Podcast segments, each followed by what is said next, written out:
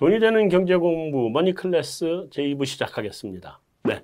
자, 이제 하반기 시장 전망을 한번 좀 들어가 보겠습니다. 앞에는 우리가 지금까지 시장이 어땠는지 좀 살펴보고 그중에 이제 삼성전자에 관한 얘기는 좀 많이 해 봤는데 어, 사실은 중요한 건 하반기잖아요. 이제부터 네. 돈을 지금까지 벌었냐 못 벌었냐가 중요한 게 아니라 네. 앞으로 벌 거냐 못 벌 거냐가 중요한 거니까 네. 세상은 그죠.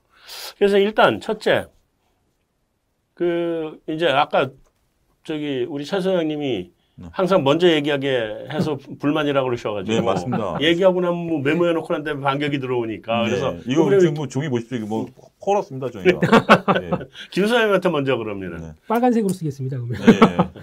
자, 이, 이거 네. 저기, 일단, 섹터 로테이션은 이제 끝나고 개별 종목장으로 바뀌어간다.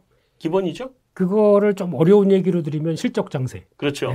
그러니까 지수는 음. 솔직히 삼성전자한테 물어봐야 되겠죠. 네. 그러다 보니까 지수 관련된 쪽은 모르겠습니다. 뭐 upside를 뭐 많이 준다고 보는 쪽은 삼성전자한테 물어봐야 될 것 같고요. 네. 나머지 저희가 할 수 있는 일은 어, 지수의 흐름이 그러니까 얼만큼 변동을 변동폭이 커지느냐 네. 그 부분들을 계산하는 게 첫 번째 같고요. 네. 뭐 출렁인다고 하더라도 이 정도 지지권에서는 그렇게 크게 안 흔들리냐 그 네. 부분들을 확인하고 해야 될 것 같고요. 네. 두 번째로는 철저하게 실적만 보면서 갈 것 같습니다. 실적만 보면서 네. 간다. 근데 지금 음. 흐름들이 어, 상반기 같은 경우는 보통 작년 비교를 해봤을 때 보통 YOY라고 해서 작년을 비교하지 않습니까? 네. 그러면 작년에 워낙 안 좋았다가 올라오다 보니까 음. 수치상으로도 뭐 100%, 180% 이렇게 좋아졌다 그러면은 어우 이거 우리 기업들 실적이 많이 좋아진 것처럼 보이는데 네. 이제 이런 기저 효과가 서서히 사라지죠. 음. 그런 쪽에서 아마 진검승부가 이제 펼쳐질 게 하반기라고 생각됩니다. 네네. 네. 그렇게 되면은 아마 작년은 하반기가 이제 코로나19 때문에 서서히 이제 회복되면서 나왔던 부분들과 네. 그리고 어 하반기 때 그를 뛰어넘는 부분들이 얼만큼 나오느냐. 음. 그래서 제가 보기에는 어, 하반기 기업들 실적을 비교해 보실 때 작년 YOY로 보지 마시고 음. 어, 어떤 상반기 대비 아니면 음. 지난 분기 대비에는 흐름들을 어, 계절적인 흐름들을 다 감안을 하시면서 네. 체크하시는 게더 맞지 않을까라고 음. 봐야 될 것 같고요.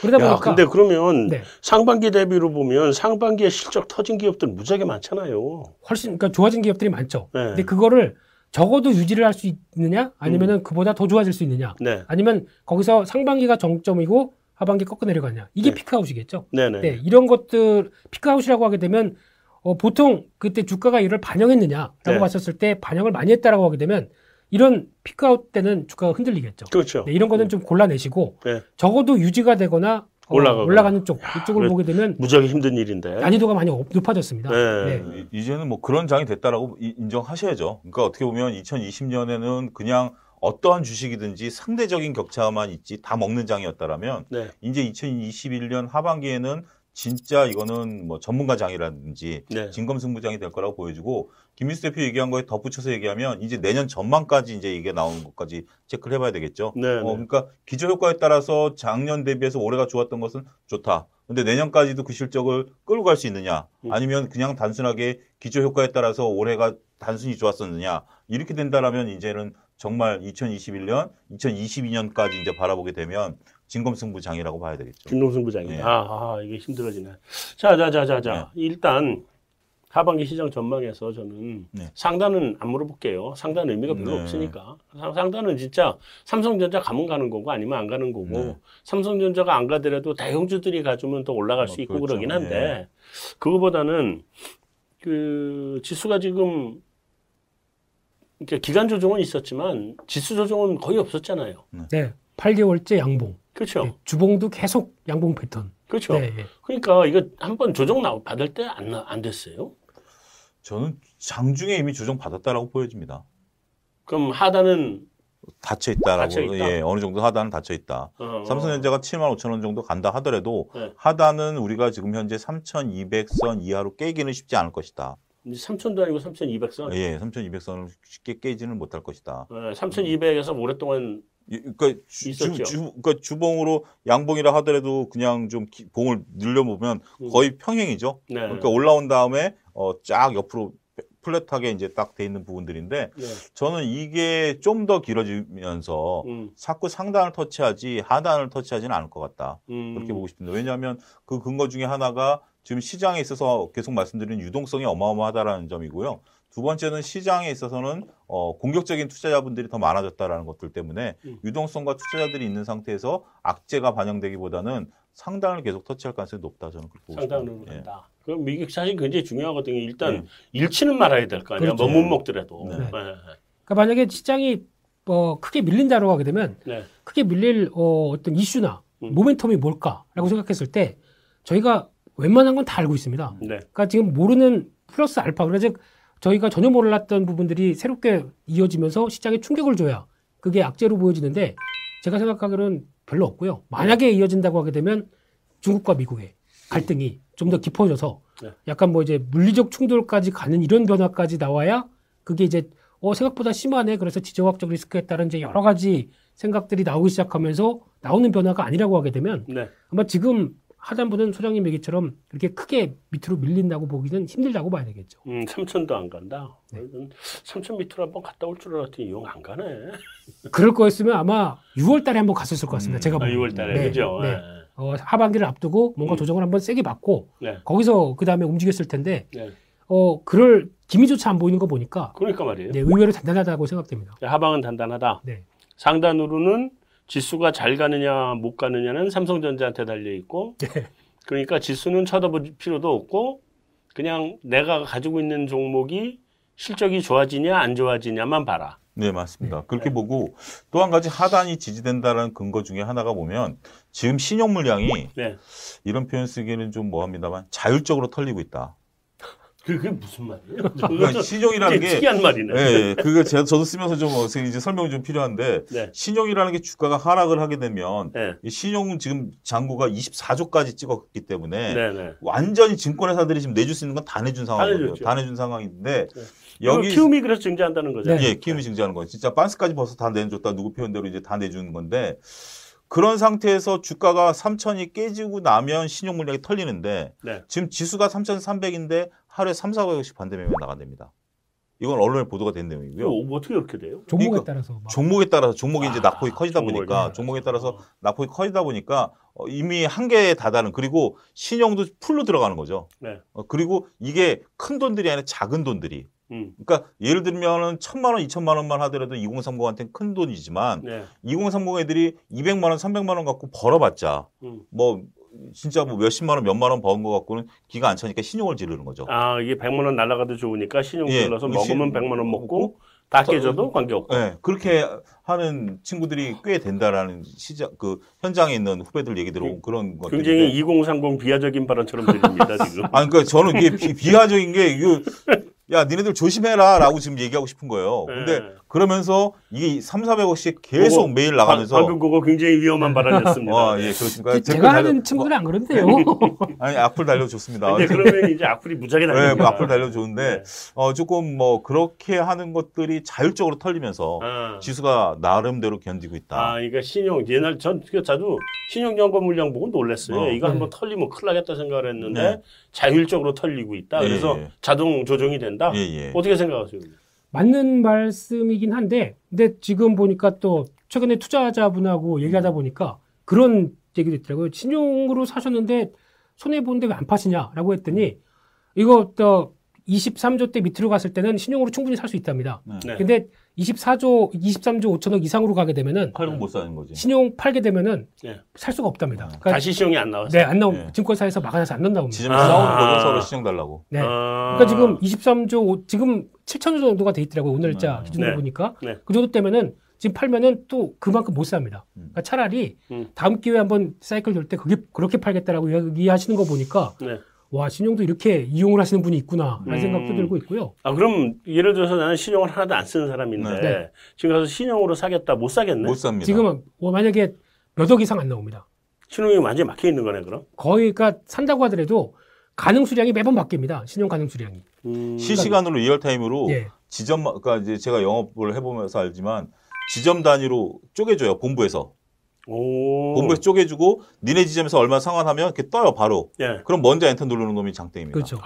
아니면 또 일부에서는 지점장들이 관리하면서 예. 너 오늘 신용 좀 줄여. 음. 그다음에 뭐 조금 아무래도 영업 잘하는 직원이 신용 달라 그러면 이거 빼서 이쪽으로 주기도 하고. 네. 하여튼 뭐 그렇죠. 음... 그러니까 옛날처럼 그냥 내가 원 엔터 키 누른다고 신용 나오는 거 아닙니다. 어, 근데 이게 징조가 뭐 좋은 징조는 아닙니다. 좋은 징조가 아닌 네. 것 같아서. 네. 네. 이게 해서 만약에 변동성을 키우면 키울 수 있는 요인이긴 한데. 네. 근데 이거 가지고 저한 4월달, 5월달에 계속 이랬거든요. 그러다 네. 보니까 이게 시장을 좀 하락시키는 빌미가 되지 않을까라고 몇 번 조심스럽게 봤는데, 봤는데. 음. 안 그러지 않습니까? 안 그러더라고요. 네, 네. 그러면은 일단 안고 가는 상태거든요. 네. 자율적으로 안에서 뭐 소장님 얘기하셨듯이 조금씩 조금씩 어, 정리할 거 정리되고 그대로 유지가 되는 측면인데 네.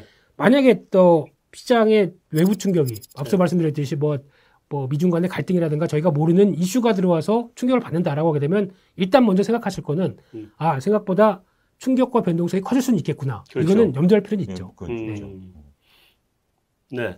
자, 이슈는 뭐 하반기 이슈는 뭐 여러 가지가 있죠. 뭐 테이프링도 있고 뭐도 있고 그런데 그런 거는 이미 다른 분들이 많이 얘기도 네. 했고 네. 이미 노출도 많이 됐고 네. 그래서 우리 그런 얘기는 그만해보고 예. 네. 하반기 장에 대해서 한번 좀 얘기를 좀 더 해보면 이제 2분기 실적장이 시작 되는 거죠. 네. 됐다고 봐야 되잖아요. 네, 7월 다음 주 정도. 네, 예. 삼성전자부터 시작하죠. 예. 음, 그럼 2분기 실적장이 다음 주부터 시작을 하면 대부분의 회사들의 실적은 애널리스트 분들이 다 친절하게도 네. 리포트로 다 이미 지금 나와서 얼마 정도 될 거다는 얘기 다 음. 나와 있는데 네. 어 이게 리포트에 나오는 어떤 종목도 이제 계속 이익 모멘텀이 늘어나면서 리포트들이 나오고 네. 어떤 거는 뭐 좀 떨어지면서 나오는 것도 네. 쭉 있잖아요. 네. 근데 이렇게 쭉 이익 모멘텀이 이게 예를 들어서 뭐, 뭐 영업이익이 2분기에 천억이다 얘기했던 게 지금 갑자기 천이백억이다, 천삼백억이다, 천오백억이다 이렇게 쭉 나온단 말이에요. 네. 그럼 얼마가 나와야 earning surprise가 되는 거예요? 그러니까 요즘 분위기로 보게 되면 일단 삼성전자를 본다고 하더라도 네. 한 삼성전자 2분기 실적 영업이익 추정치가 한 10조 대 정도 나왔는데 네. 최근 들어서 한 1조 더 나오는 걸로 네. 뭐 골드만삭스나 우리나라 증권사도 다 그렇게 얘기를 하고 있는데요. 네. 그러다 보니까 이제 또 주가가 그러니까 만약에 밸, 밸류가 그 정도 만약에 지금 삼성전자가 7배, 8배였다. 네. 라고 하면 당연히 반응하겠죠. 음. 근데 지금 밸류가 뭐 한 12배, 14, 그러니까 지금 올해 나올 실적 대비해서 그러니까 네.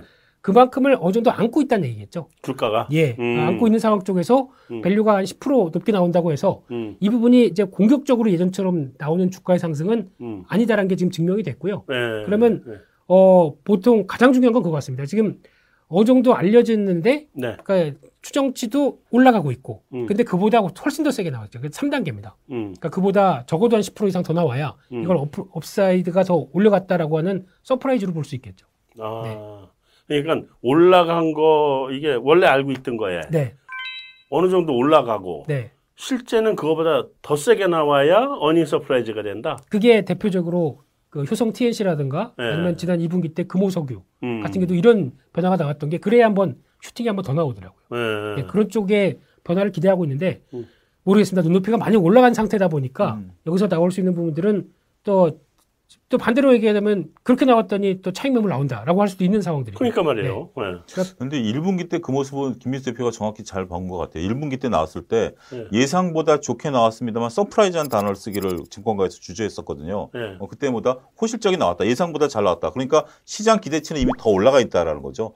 어, 그러니까 지금 웬만한 수치에서는 반응 안 할 가능성이 높다라고 보여지는 겁니다. 그리고 지금 수치에서 어, 뭐 오히려 어, surprise가 나와서 올라올 때마다 차익 매물이 나온다. 오히려 네. 그런 매물들은 이미 어느 정도 소화됐다라고 보고 음. 지금 그래서 하방이 경, 닫혀 있다라고 보여지는 거고 네. 전체적으로 상방이 열리기 위해서는 뭔가 새로운 모멘텀을 기다리고 있다. 그건 모든 종목들이 다 마찬가지인 것 같습니다. 지금 종목들이 매물대를 소화시켜줘야 되거든요. 네. 뭐 삼성전자를 기준으로 봤을 때 지금 카카오 네이버 같은 경우도 매물대가 생겨버렸죠. 네. 다 거래량이 분출됐기 때문에 매물대를 뚫어주려면 지금 다 아는 재료 갖고는 저는 쉽지 않다. 자 그러면 네. 지금 2분기 우리 음. 그 어닝이 그 우리 시장 전체를 놓고 얘기를 해서 네. 네. 2분기 어닝이 지금 전반적으로 1분기보다 크게 올라갈 거라고 보는 거잖아요. 네. 네. 전반적으로. 네. 근데 그 2분기 어닝이 크게 올라갈 거라고 보고 있음에도 불구하고 이번 2분기 실적 시즌은 별로 재미가 없을 수 있겠네. 그럴 수도 있는데 제가 네. 생각하는 거는 주가의 위치와 상당히 중요하다고 생각합니다. 아, 물론 그렇겠죠. 네. 그러니까 네. 지금 만약에 해당 기업이 실적 추정치가 계속 올라가고 어, 분위기 좋다라고 해서 지금 현재 주가가 네. 그걸 반영해서 이만큼 와 있다 라고 음. 하게 되면 실적 좋게 나온다고 하더라도 그 재료 노출로 떨어질 가능성이 높고요. 네. 하지만 반대로 어, 실적 좋은 것 같은데 주가는 왜 이렇게 밀렸지? 라고 했던 음. 기업들이 네. 실적을 좋게 발표한다. 반등할 네. 겁니다. 오히려. 음. 어느 정도 좀 조정권이 보여지다 보니까. 네. 그러니까 그런 제가 보기에는 요즘 찾는 게 이런 쪽이거든요. 아, 그럼 결국은 이번 2분기 실적장은 네. earning surprise로 올라가는 것보다는 earning에 비해서 주가 그 위치가. 그거를 갖다가 예. 미리 뭐 이거 peak 아니냐 해가지고 네. 미리 다 반영을 해서 너무 밑에 떨어져 있는 애들이 좀 올라가는. 대표적으로 화학업체 같은 경우도 네. 어 이제 국도화학 같은 경우도 그렇습니다. 네. 국도화학 같은 경우도 에폭시 수지와 관련된 spread는 아직도 중국은 약간 흔들렸는데 네. 아직까지 저 고점에 위치해 있고 우린 좋죠 아직. 네, 아직까지 좋고 네. 글로벌 시대도 좋습니다. 예, 에폭시 쪽이 좋다며요 화학에서. 상당히 좋습니다. 네. 지금 뭐 건설부터 조선까지 다 들어가는 쪽 괜찮거든요. 그러니까 쫙 들어가죠. 예, 음. 근데 주가만 뭐 한번 이번에 유상증자 한다고 그래가지고 네. 증자 때문에 한번 주가가 밀렸는데 네. 유상증자 다죠. 그러면 어, 지금 얘기로는 회사 측에서도 올해 실적을 자신하고 있는데 주가만 밀린 겁니다. 그럼 실적 확인되게 되면 이런 거는 반드시 저는 주가가 반응해야 된다고 생각이 들고 있고요. 음. 비슷한 업체, 뭐 유니드 같은 경우도 그렇고 네. 이런 쪽은 화학업체 쪽에서도 먼저 주가가 조정받은 쪽은 네. 생각보다 잘 나온다라고 했을 때는 또 변할 수 있는 여지. 이 주가의 반응은 나와야 되는 게 정상이 아닐까라고 생각됩니다. 음, 화학업종 전반적으로는 어떻게 보세요? 화학업종도 우리 유 전편에 삼성전자 얘기했지만 네. 화학업종도 지금 많이들 문의해서 그쪽도 완전히 피바다던데. 쉽게 말씀드리면은 네. 범용 제가 얘기하는 일반 화학 제품 그, 같은 경우는 네.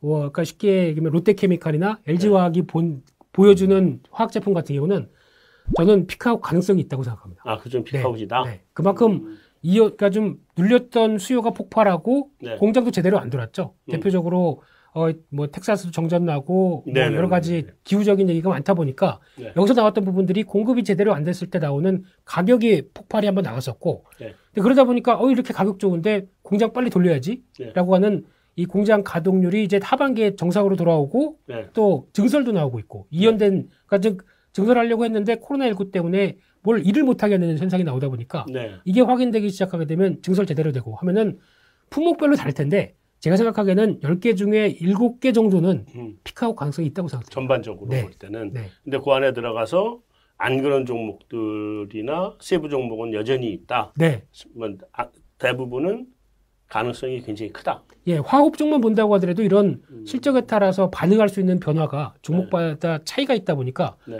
어렵다는 얘기죠. 음. 그래서 공부나 이런 여러 가지 자료 찾고 하는 게 더 예전보다 한 세배는더 해야 음. 수익이 나올 수 있는 장이 되지 않나 생각됩니다. 김 대표가 찍어주면 되잖아요. 그럴까요? 네. 근데 저, 저 리딩방처럼 하기가 좀 그렇지 않습니까? 아니 리딩방 말고요. 예. 저기 나갈 때 네. 차 소장님하고 나한테만 찍어줘요. 아 그렇게 하겠습니다. 그냥 좋은 방법이네. 네, 은근슬쩍 다 던지고 나가겠습니다. 그러면. 네. 네. 네. 음. 어, 자 이제 결국은 개별 종목 찍어주지 않으면 지금은 이게 말하자면 네. 우리가 리딩방 하자는 얘기는 아닌데 네. 결국은 개별 종목 단으로 가서 얘기를 안 하면 지금은 소용없는 지수도 뭐 무의미해졌고 네, 어, 뭐 전망도 뭐 테이퍼링 언제 하냐 이런 건 정말 무의미한 얘기 아니겠습니까? 네, 그렇죠. 그런 음. 장이 된 것 같습니다. 그 화학은 그러면은 일단 한번 피카웃에 음. 대해서 의심을 해봐야 된다. 네. 그 화학 이외에 요즘은 또 우리 또 우리 개미분들 피를 많이 흘리고 있는 종목들이 이제 굉장히 많은데 네. 그동안 사실 슈팅이 여러 개가 나왔잖아요. 네. 나왔는데 난 저렇게 슈팅이 그렇게 빨리 끝나는 슈팅은 참 진짜 음. 너무 빨리들 끝나요. 하루 이틀에 끝나는 것들도 많았었죠. 네, 네. 너무 빨리 끝나 올라도 음. 잃어버리니까 네. 그런 것들이 꽤 많은데 그 중에 또 대표적인 게 우리 이제 철강. 네. 다음 철강은 좀 많이 조정받았고 음. 조선도 한참 가는 듯 하더니 이제 주춤주춤하고 네. 있고. 그래서 조정, 조정을 그렇게 많이 안 받았죠. 저기. 그렇죠. 조선은 아직 좀 뭐, 네. 계속 거기는 수주가 들어오니까. 예. 네. 그러고 있고. 해운 우리 흠슬라 요즘 네. 신못 쓰고 계시고. 네. 대신에 이제 BDI가 좋으니까 페노션이 네, 이제 가기 시작. 예, 예. 페노션은 제가 6천 원일 때 몇 달 전에 추천을 했는데 음. 한동안 꼼짝 않더니 여기 욕 많이 먹었어요. 그래서 이제 가기 시작하네. 예. 뭐 하여튼 이런데 이쪽은 어떻게 보세요? 여기 차 소장님은 이쪽 무조건 좋다고 보시는 쪽이고. 저는 좋다고 보는 쪽입니다. 네. 그러니까 네. 좋은데 지금 뭐 좀 이게 좋다고 그래서 급등하는 쪽들은 아니고 네. 이미 해운 같은 경우 해운이나 조선 같은 경우는 쉽게 이 사이클이 무너질 사이클이 아니기 때문에 어. 어, 왜냐하면 배라는 게 만들어내는데 물리적인 시간이 필요하고 네. 조선업종 같은 경우도 지금 2.5년이라는 굉장히 중요한 이 포인트를 찍어놨거든요. 그러니까 뭐냐면 2.5년이라는 게 어, 가불이 바뀌는 겁니다. 그렇죠. 그전에는 네. 어, 그 선사들이 어, 발주를 줄 때 갑에 위치였다라면 2.5년이 지나고 2.5년이라는 수질량이 나오고 나면 이쪽 조선소에서 물량을 이제 가려받는 거죠. 그렇죠. 어, 그렇게 되는 게 2.5년이기 때문에 지금 2.5년이 넘어선 순간이고 더군다나 이제 유럽 같은 경우 에코 선박만 이제 들어오는 게 조만간 이제 어, 시행이 되는 상황이기 때문에 네. 이쪽은 계속 좋을 수밖에 없습니다. 그리고 근데 지금 재무제표 보면 왜 적자냐라고 했을 때 이게 이제 반영되는 게 한 2년 정도 걸리니까. 그러니까 재작년에 받은 게 지금 나오는 예, 거니까. 이게 나오는 거니까 이제 지금부터는 이제 그 좋아질 건데 네. 어 그리고 이제 저가 수지 일부 해소되는 국 명도 이제 지금 나와 있고 음. 오, 늘 같은 경우 삼성중공업도 그 갖고 있었던 그 원유 시출선 같은 드릴십. 경우 예 드릴십을 네. 저거 대여를 2년 대여를 해줬다고 그러더라고요. 아, 대여를 해줬대요? 예. 판매하지 못했고. 예, 근데 그 옵션이 판매 옵션이 붙은 거랍니다. 아. 어, 그러니까 이제 유가가 올라가다 보니까 어, 그걸 음. 빌려서라도 이제 채굴하겠다라는 게 있고 음. 어, 갖고 있는 이보다는 빌려주는 게 낫다. 음. 그래서 오늘 이제 그 뉴스에 삼성중공업도 반응하는 그런 모습을 보여주고 있는데 네. 해운주 같은 경우도 너무 가파르게 올랐던 것들 감안하고 나면 네. 나머지 해운주들도 지금 현재 배가 없어서 난리니까 그리고 음. 현재 지금 뉴욕항 같은 데서도 배들이 뭐 2주째 서 있는 상황 배, 내, 그, 내릴 사람이 없어가지고. 그러니까요. 어, 뭐, 이럴 정도의 난리 아닌 난리이기 때문에 이런 쪽들은 오히려 조정을 충분히 받으면 한 번씩 뭐, 사이클로 먹는 거죠. 네. 어, 그런 식으로 매매. 쉽게 무너지지 않을 것 같아요. 네, 쉽게 무너지지 않을 것 같다라고 보여지는 거고. 음. 어, 철강 쪽 같은 경우도 지금 현재 중국이 뭐, 10, 뭐, 6%, 5%대 후반까지 경제 성장률 나오면 네. 계속해서 쉽게 끝나지 않을, 구조적 이미 거의 끝났기 때문에. 네. 어, 무너지지 않을 쪽이다. 저는 그렇게 보고 있습니다. 음, 김 소장님은? 네, 일단 조선해운 보려면 유가 봐야죠. 네. 네. 유가가 여기서 크게 흔들릴 것이냐라고 네. 보게 되면 어 8월 그러니까 다음 어, 이번 주죠. 이번 주 넘어가면서 오페크 플러스 회의가 나옵니다. 네, 네, 회의 나오는데 아마 어 증산을 한다고 하더라도 네. 영향이 그렇게 크지 않을 것 같습니다. 음. 워낙 어 수요도 만만치 않기 때문에 경기 네. 회복 단계 쪽이다 보니까 수요와 공급의 흐름 보게 되면 한 70달러 또 전후에서는 계속 움직일 것 같고요. 네. 그렇게 되면 좋죠. 이런 쪽으로 봤을 때 해운 조선 다 영향을 받는다라고 봤을 때는 좋은데 네. 어 제가 보기엔 조선 쪽은 음. 올해 그, 그 수주 얘기 때문에 주가가 움직였다가 실적 발표하게 되면 떨어지는 이런 네. 구조 같습니다. 음. 근데 낙폭이 크다라고 되면 조선 쪽은 올해 사고 싶습니다. 음, 개인적으로 사고 싶다. 네. 어, 그래서 음. 어, 흔들릴 때마다 모아가고 싶은 쪽은 조선 쪽이다라고 네. 보여지고 있고 네. 해운 쪽은 솔직히 어, 소장님이 많이 올랐다고 표현하는데 저는 많이 안 오른 것 같습니다. 그래요? 네. 음. H&M 같은 경우 이제 최근에 계속하다가 브레이크를 밟은 이유는 예. 어, 사는 시비 때문에 그렇죠. 음. 네, 한 3천억짜리가 이제 들어오게 되면은 한뭐 지금 그건 무조건 들어올 거예요. 들어오죠. 네. 근데 이게 그런 배임이니까. 그렇죠. 음. 근데 시장이 그렇다고 해서 뭐 오늘 한가로 밀 정도로 이거 음. 뭐 6천만 주 팔 상황은 아닌 것 같고요. 뭐 들고 있어야죠. 음. 나중에 한꺼번에 주인 찾아줄 때 넘겨줘야 되는 물량이라서. 그럴 것 같고요. 그렇게 네. 되면은 그게 프리미엄을 받을까요, 안 받을까요? 받겠죠. 네, 저는 받는다에 무게를 두게 되면 네. 뭐 나온다고 하더라도 뭐 overhang issue로 뭐 block deal을 한다고 하더라도 네. 저는 어, 할인보다 할증이 더 높을 부분이라고 생각됩니다. 이 여팡 음. 보게 되면 네. 지금 연간 그러니까 지금 분기마다 영업이익 1조 나오는데 네. 완전히 turnaround 했는데 음. 주가 수준 뭐 이런 어떤 뭐 오버행 이슈가 관련된 부분들로 이렇게 할인 받는다고 하게 되면 이거는 말이 안 된다고 생각되고 있고요. 음, 그, 그 물량 블록 딜도 못해요. 뭘 못하고. 제가 계산해 보니까 네. 그 물량까지 다합 쳐서 주인한테 넘겨줘야지 이게 주인이 받을 수 있는 지분율이 나오지. 네. 그거 블록딜하고 나면 20몇 프로 전부 다 합쳐 20몇 프로밖에 네. 안 되는데 그건 소용없거든요. 그렇죠. 그래서 뭐 만약에 그걸 통해서 주가에 뭐 희석이 나온다고 하더라도 한 뭐 17%, 18% 정도 되는 걸로 알고 있는데 네. 그렇게 되면은 그렇다고 하더라도 지금 올해 나올 실적 대비해서 HMM 평가하면 얼마입니까? 지금 뭐 음. PR 4배도 안 됩니다. 아직도 싸다. 네. 그러면 레벨업은 꾸준히 더 시도할 것 같다. 라는 네. 쪽에 무게를 둬야 될 것 같고요. 네. 맞아. 그렇게 되면 해운 쪽에서 보여야 될 회사가 또 이런 변화가 구조적으로 나오는 게 TK 케미칼이라는 회사가 있습니다. 네. 이 회사 같은 경우도 SM 상선 지분 있고 네. 대한해운 지분이 한 30%씩 있거든요. 네, 네, 네. 근데 이제 SM 상선은 하반기 IPO가 될 걸로 보여집니다. 음. 그러면은 이 회사가 우리나라에서 효성 TNC가 스판덱스 1위, 뭐 음. 압도적인 1위죠 글로벌적으로. 네 네네. 어, 2위는 어, 이 회사인데 네. 내수 쪽만 잡아서 그렇었는데 음. 이렇게 됐었을 때 해운 지분만 가지고 지금 시가총액을 두 배 가까이 설명할 수 있는 상황이거든요. 네. 그러면 많이 올랐습니다. 많이 올랐는데 이런 것도 한번 해운 쪽에서 그렇게 가려진 종목적으로 음. 바라보는 게 맞지 않나 생각됩니다. 음. 철강 쪽은 어때요? 철강 쪽은 어 이제 중국의 변화가 네. 중국의 이제 정부적인 압박이 있다는 게 이제 하나의 좀 개선 그 바라봐야 될 고려 요인인데 네. 이거 뺀다고 했었을 때는 그냥 제가 드린 얘기는 그거 하나입니다. 아직 미국의 인프라 투자 시작도 안 했는데 음, 네. 네. 수요가 확연히 들어올 텐데 네. 이 정도 가지고 지금 유럽이나 미국 같은 경우 철강 가격 중국과 차이가 훨씬 나지고 있죠. 계속 올라가고 있더라고요. 네. 음. 이렇게 되면은 가격 올릴 수밖에 없습니다. 7월 달도 또 올릴 겁니다. 네. 그러면은 어 거기서 나올 수 있는 제품 가격 상승과 함께 나오는 수요까지 받쳐준다라고 하게 되면 저는 하반기도 좋을 것 같습니다. 하반기도 좋다. 네. 그러면 뭐 지금 사실은 철강 같은 경우에는 그것도 지금 피카웃 논란이 지난 5월 이후에 네. 서로 피카웃이다 아니다 뭐 이게 계속 한참 붙어가지고 그런데 그러면 김 소장, 차 소장님은 아직 아니다라고 얘기를 하신 거고 네. 김 소장님도 지금은 피카웃은 아니다. 음. 주가가 조정받으면 다 피크아웃입니다. 네. 네. 뭐 그렇죠. 그렇게 얘기합니다. 네. 네. 근데 거기서 구분할 건 구분하셔야 될것 네. 같고요. 네.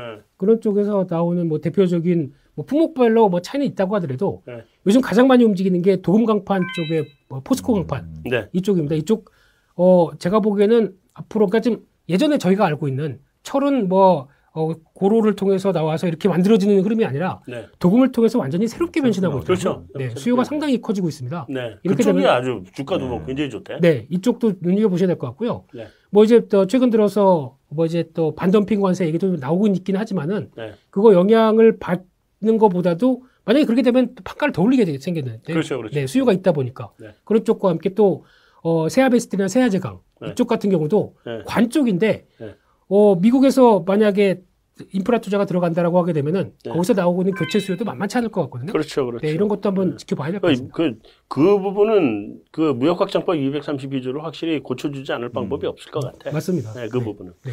자, 이제 우리가 그 뭐 이게 경기 민감주 피카웃 음. 얘기 나온 부분들이나 아니면 그동안 슈팅하고 좀 쉬고 있는 부분들은 지금 대충 짚은 것 네. 같고 네.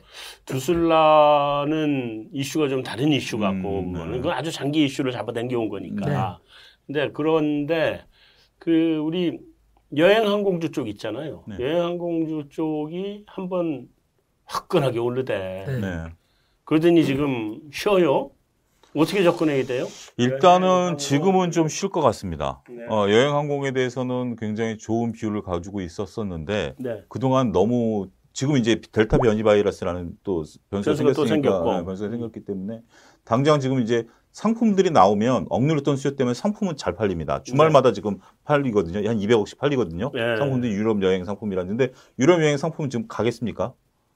그러니까 이제 그 여행사 입장에서는 선수금을 받아놓은 것은 있습니다만 음. 지금 현재 델타 바이러스 때문에 유럽 이제 다시 또 막혔죠. 네. 어, 그 다음에 일본이라든지 이런 나라도 답 없죠 지금. 음. 그렇기 때문에 여행 수요가 저는 열릴 걸로 봤는데 음. 5월 달까지만 해도 열릴 걸로 보고 적극적으로 어, trading 관점에서 말씀을 드렸는데 상황이 변했으니까 이거는 음. 상황이 변했으니까 시간이 좀 더 걸릴 것 같습니다. 자, 김 소장님. 네. 그래서 여행항공주가 네. 주가가 많이 올랐는데 이제 여행항공이 재개된다고 전제를 할 때, 네. 그럼 뭐 대기 수요도 많고 많다 그러지만 네.